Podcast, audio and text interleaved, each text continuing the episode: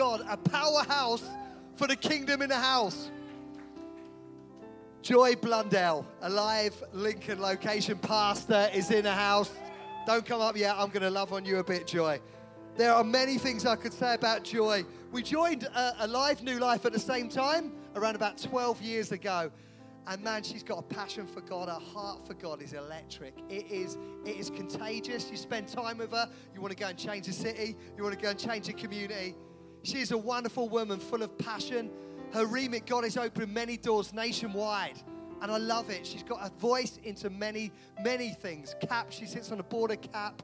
She's a location pastor. She heads up ground level uh, uh, exchange, GLX. She'd probably tell you about that. But I love a big heart for the kingdom, a big heart for the family. We love you, Joy. You're at home here today. And you're going to smash it out of the park because we love you. So, ladies and gentlemen, would you stand to your feet and give a massive welcome for the amazing Joy Blundell's in the house?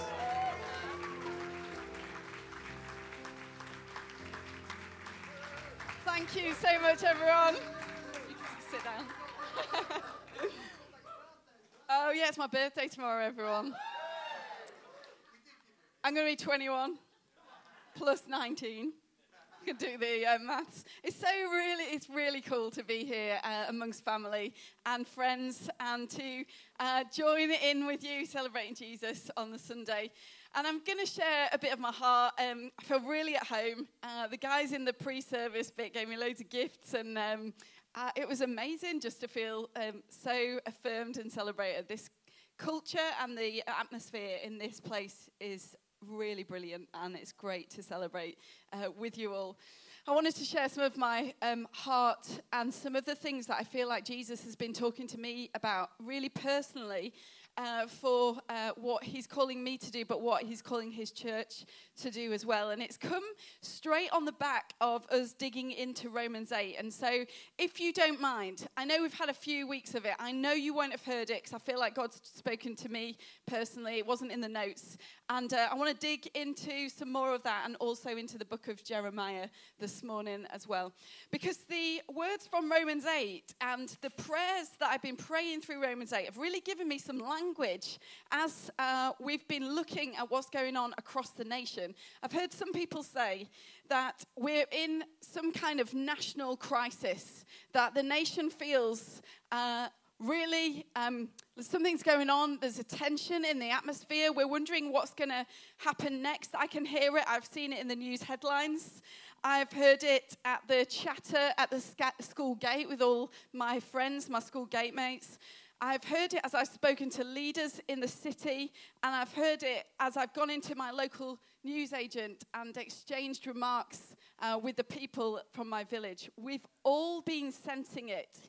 Uh, and I feel like uh, as we look at it, the words from Romans 8, uh, chapter, uh, verse 19, that Paul writes kind of echo around my heart and my head as I've listened to the people and what they're saying in our nation. I just want to read this to you.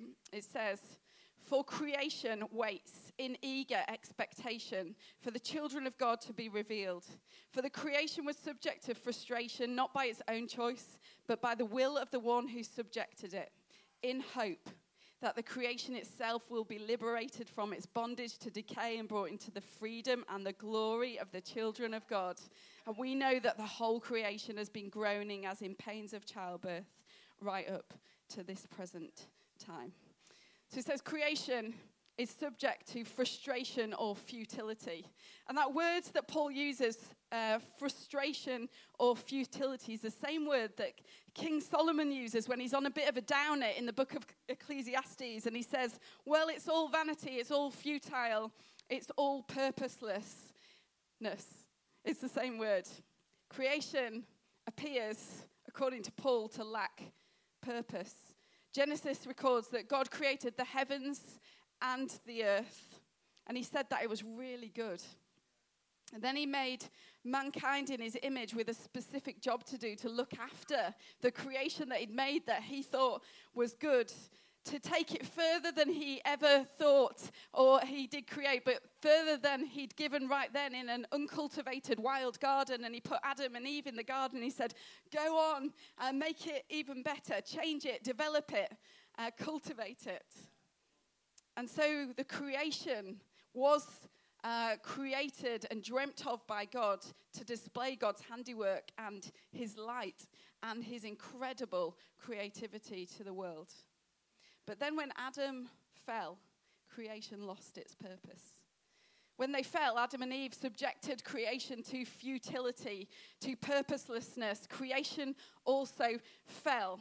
The nature of our world, humanity, culture, systems, structures, all of them subject to sin, decay, futility. I wonder if you can feel it in the atmosphere of our nation. Creation is longing and groaning and aching. There's a sense of uh, something more, something better must be around the corner. There's a, a physical groaning in our nation that creation is giving off. I'm not just talking about the trees and the fields and the animals, I'm talking about the whole of humanity, the systems and the structures. There's this aching. What the heck is going on? as we look at our nation, I want to just talk about some of the groans that I feel like I can hear in our nation, and you might be able to hear some too. The first one is the groan of division. I can feel the aching of polarization and division and tribalism in our nation. I wonder if you can hear it too, whether you can feel it as you speak to people. People instantly label each other, don't they? at the school gate, when people ask me what my job is and I say I'm a pastor, I can feel a sense of, oh, what? You're a pastor? You don't look like a pastor. Are you a pastor? What does, what does that mean? Almost like they label me as something they can imagine a pastor would be, that I hope I'm not all of the things that they're expecting. They automatically assume things about me and maybe push me away a little bit. I wonder uh, what you sense as you tell people that you're a Christian or that you stand for one particular thing, because I feel like there's a polarization, that we all do it. Depending on what we stand for, we kind of look to push away the opposite because there's a sense of fear in us. I recently had to do an exercise just this week in a workshop that I was in where I was made to write the list of people, types of people groups, that if I went to a party and all at the party was just this bunch of people, they'd make me just want to leave the room. And I found it really challenging because uh, within me I have this thing, well, God loves everyone, doesn't he? But within me there is a kind of prejudice or discrimination about groups of people that are different to me. I wonder what your group might look like, your list might look like if you wrote a list of the people you were going to go to a party and you'd feel a bit uncomfortable because they're there and you're not sure if you get what they get and vice versa. I think it's shocking when we do it, but we know that we're part of a nation that is polarizing and pushing people away. I can feel the ache. The second thing that I can feel is the groan of disconnection. In the last two decades, technology has massively changed and transformed the way that we live our life, hasn't it? Can't imagine without it. It's brought incredible global connectivity. It's changed the way we work and we shop and we relate and we date and we bank and we consume and communicate. But as a result, all sorts of other things have emerged through the disconnection because we're so wired into our technology. As a result, uh, we are more isolated than ever before. You know, 24% of the UK population don't know the name of their neighbours. I wonder if you know the name of uh, your neighbours. Our sense of community and connection with places changed. Our society feels fragmented. Did you know Mark Zuckerberg, who founded Facebook, has called Facebook the new church? Because that's the place that most people do their community and their connectivity. Technology might have led to all this amazing global connectivity, but it's also decreased our intimacy. And I think this is playing out in our relationships, in our families, in our churches, even. Uh, but most starkly, it's playing out in the family. Children are growing up more stressed, more anxious, more depressed, more likely to self harm. People are more isolated and lonely. Drug and alcohol abuse and debt and suicide are on the increase. Dan just shared a heartbreaking statistic. Two people this week in this community have taken their lives and uh, completed suicide. I think that's so sad. I feel the ache of disconnection, of loneliness and isolation. I also feel the third groan is a sense of distrust in authority. Like there's a crisis in civic leadership and a general sense of distrust in anyone in authority. So uh, we're wondering who the heck can lead us? Who can take us where we need to go? Where are we even going? What does it even look like? What's future? What is coming uh, for us?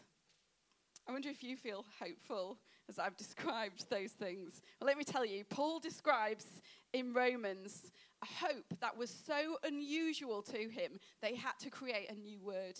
Uh, to describe it because uh, there was no word in the Greek that could describe the hope that Paul was feeling uh, when he looked at the creation, groaning and aching for liberation. He had this hope that he wanted to communicate to his friends.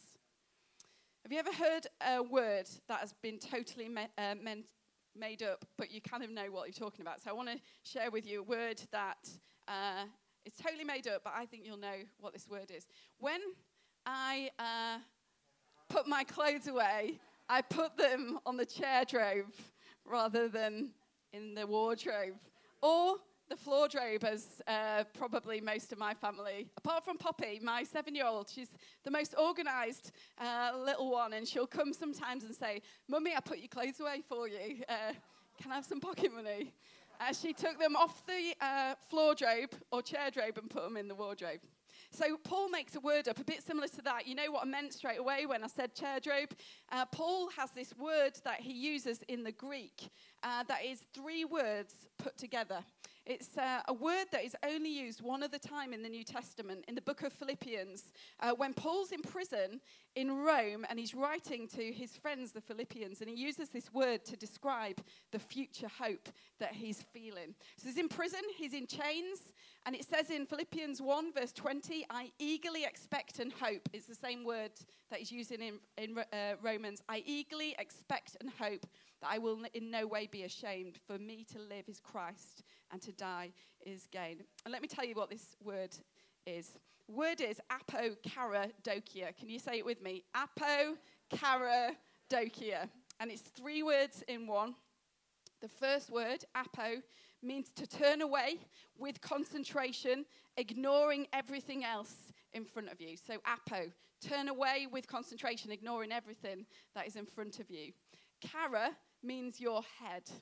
So to turn your head away, ignoring everything else. And dokia means to stretch forward. So to turn your head away, stretch your neck forward, ignore everything else with hope.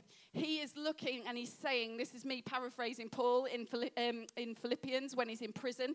I might be in chains, I might be stuck in a cell, but I am stood on my metaphorical tiptoes. My head is stretched away from the prison cell towards the future of heaven that I can see, and I am ignoring all of that, and I am looking for the hope so that for me to live is Christ, but to die is gain. And so, he's saying the same thing in Romans. Paul gives creation a kind of personality, and he says, he paints a picture of creation, the whole of creation stood on her tiptoes, neck stretched away from the groaning and the aching of the pain of what's going on, and focused on the future liberation of heaven, the city that we are yet to see, but that we also live in and we pull out together as the children of God. And Paul says, even though there's an aching and a groaning and a longing, our lives with creation are stretched. Our neck is facing the other way, and we are longing and aching for that world to come into this world. And I think we can feel it. There's a groaning and an aching within humanity, systems and structures, all of society.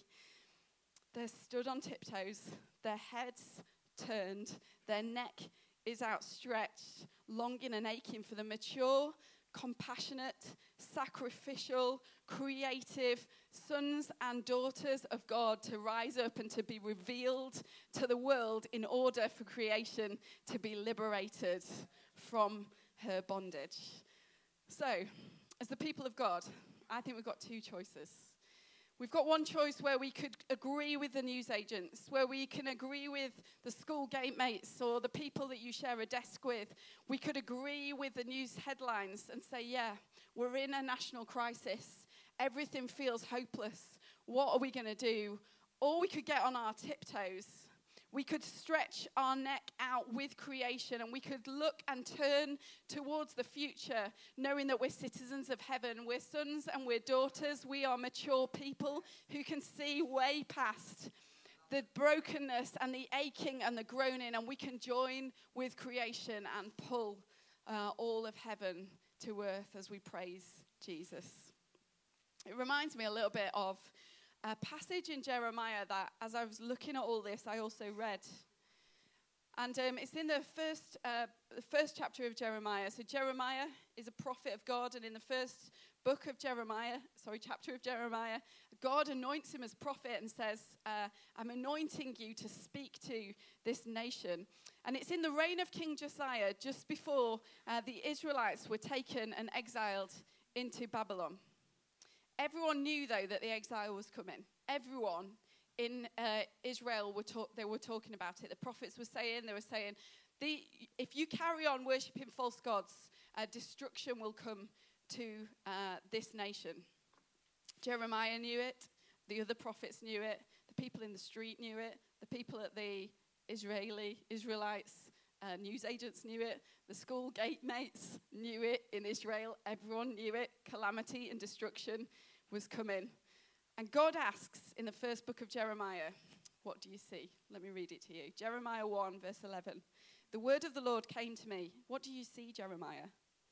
I see the branch of an almond tree, I replied. The Lord said to me, You've seen correctly, for I'm watching to see that my word is fulfilled.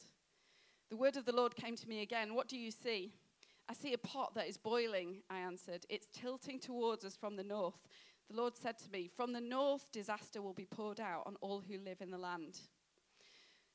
So God asks Jeremiah, What do you see? And the first thing he sees is an almond tree. I think it's really, really interesting.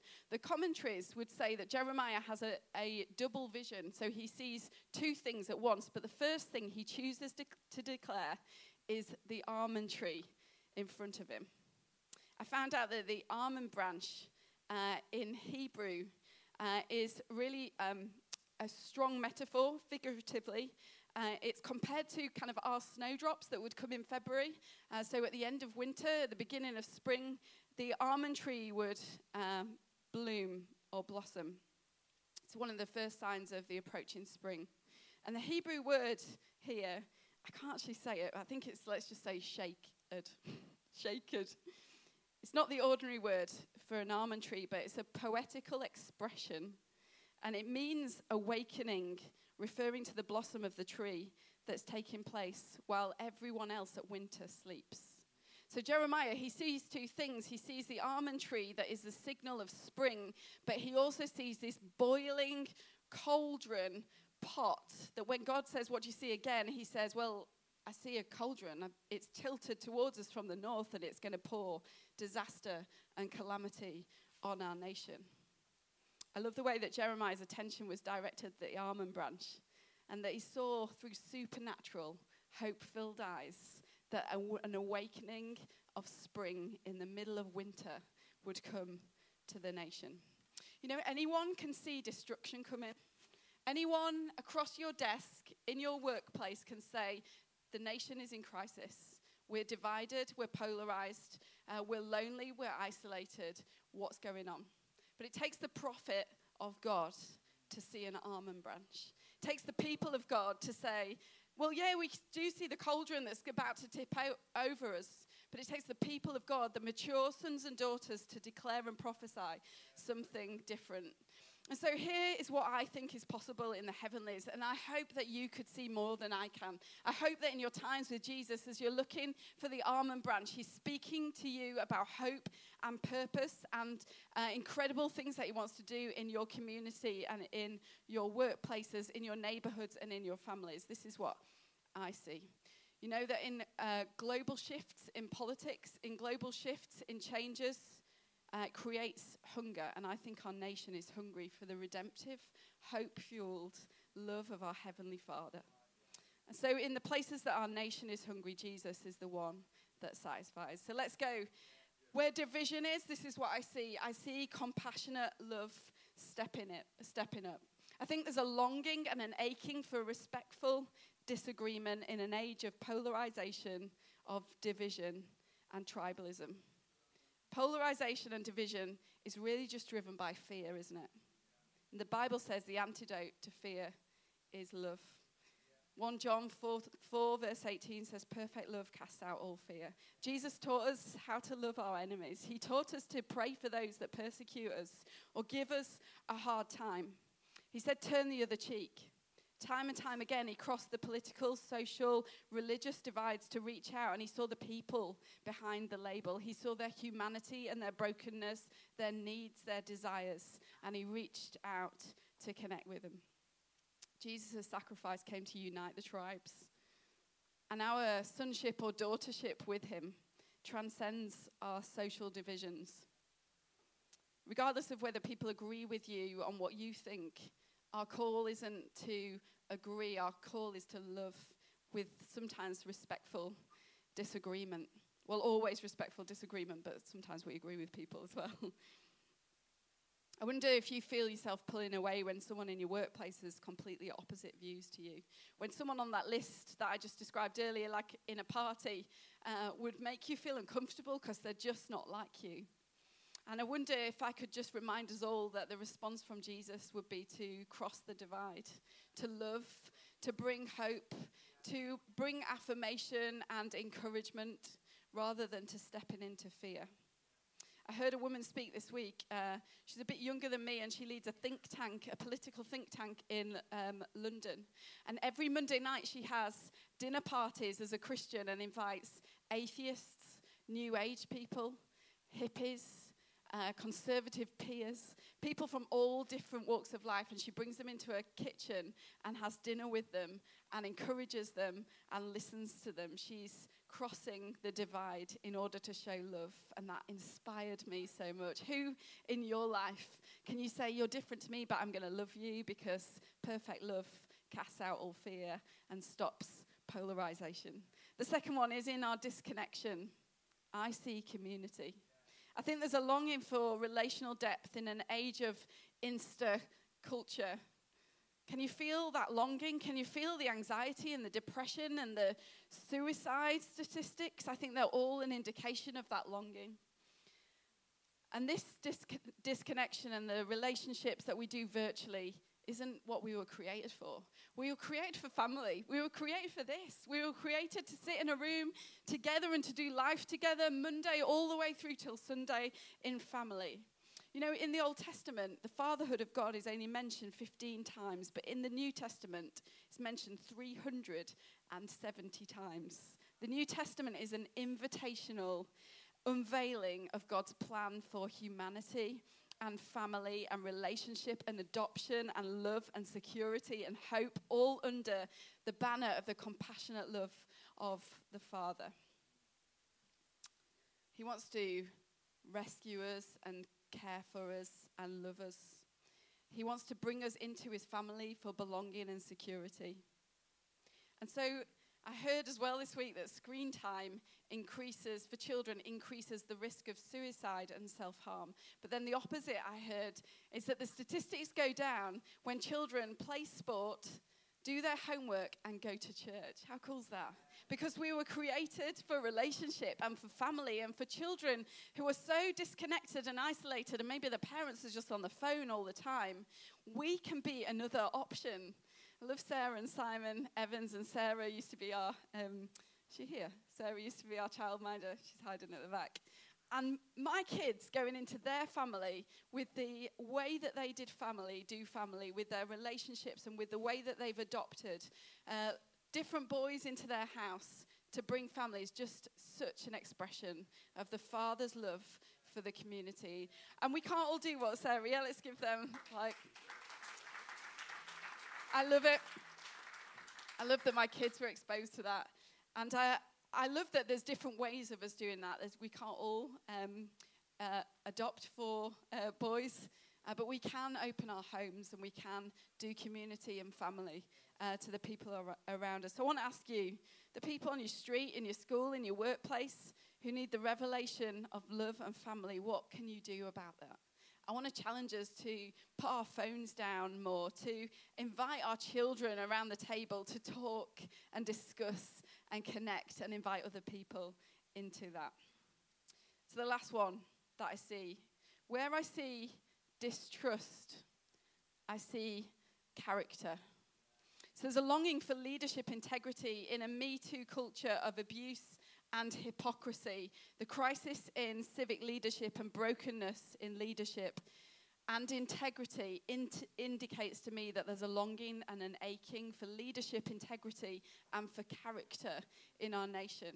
I think you can feel the disconnect between the people and our civic leaders, between sometimes parents and children, between teachers and students, anyone in authority, because people don't trust the people in authority. But you know, Jesus said, Let your yes be yes and your no be no. His calling over our lives is to be who we say we are so that we can be people of character and integrity. Galatians 5 describes the character of the individual, the person who sits in relationship with Jesus, bearing the fruit of the Spirit. It's love, joy, peace, forbearance, kindness, goodness, faithfulness, gentleness, and self control. And I think there's a place for the body of Christ in our neighborhoods, our communities, and our workplaces to model Christian, Christ like character. To teach our children and our communities, to display it in institutions, in your leadership at work, to show what godly character and leadership looks like. One of the reasons I think character is so lacking in our nation is because it's not been cultivated in private. I heard a particular um, prime ministerial candidate yesterday, uh, people saying about him, there's no need for uh, us to talk about his private life because it doesn't matter what happens in the home. Well, I would say Jesus says uh, that you give in secret and you pray in secret, uh, but let your good deeds be on display for everyone to see. So, uh, division uh, leads to uh, compassionate love. Uh, let me remember my second point. Disconnection leads to community, and distrust, we need to be people of character. So, Romans says creation is on tiptoes, longing for the children of God to be revealed. Creation, our city, our society, our nation, looking, waiting, wondering who are they, where are they. Uh, there's a revelation that needs to happen where we get outside of these walls and we show the world the goodness and the grace and the compassionate love of our Father in heaven. And so to finish, I just want to lead us in prayer. I want you to, if you can, close your eyes. I want you to ask God, where are those people that need me to reveal myself to them? Who are those people that you've put? Who are the people that are asking, where are the children of God? Who are the people who are on tiptoes, aching and groaning and longing and needing the people of God to be revealed? And Jesus, we want to stand in your presence, and together we want to make a commitment to those people. And like Jeremiah saw those two things, he saw calamity, but first he chose to speak out the breaking of spring and the almond branch. And today, with my brothers and sisters, I want to say we're committed to speaking over our nation, over our city over our communities and our families, in our workplaces, in uh, our streets, with our family. We're committed to describing the almond branch, the goodness of who you are, the future hope that we long for. Would you put us to work in the uh, bringing liberation to those people around us and to soothing the aching and the groaning and the longing? we receive this morning your Holy Spirit. Just allow the Holy Spirit to speak to your heart. Who are those people?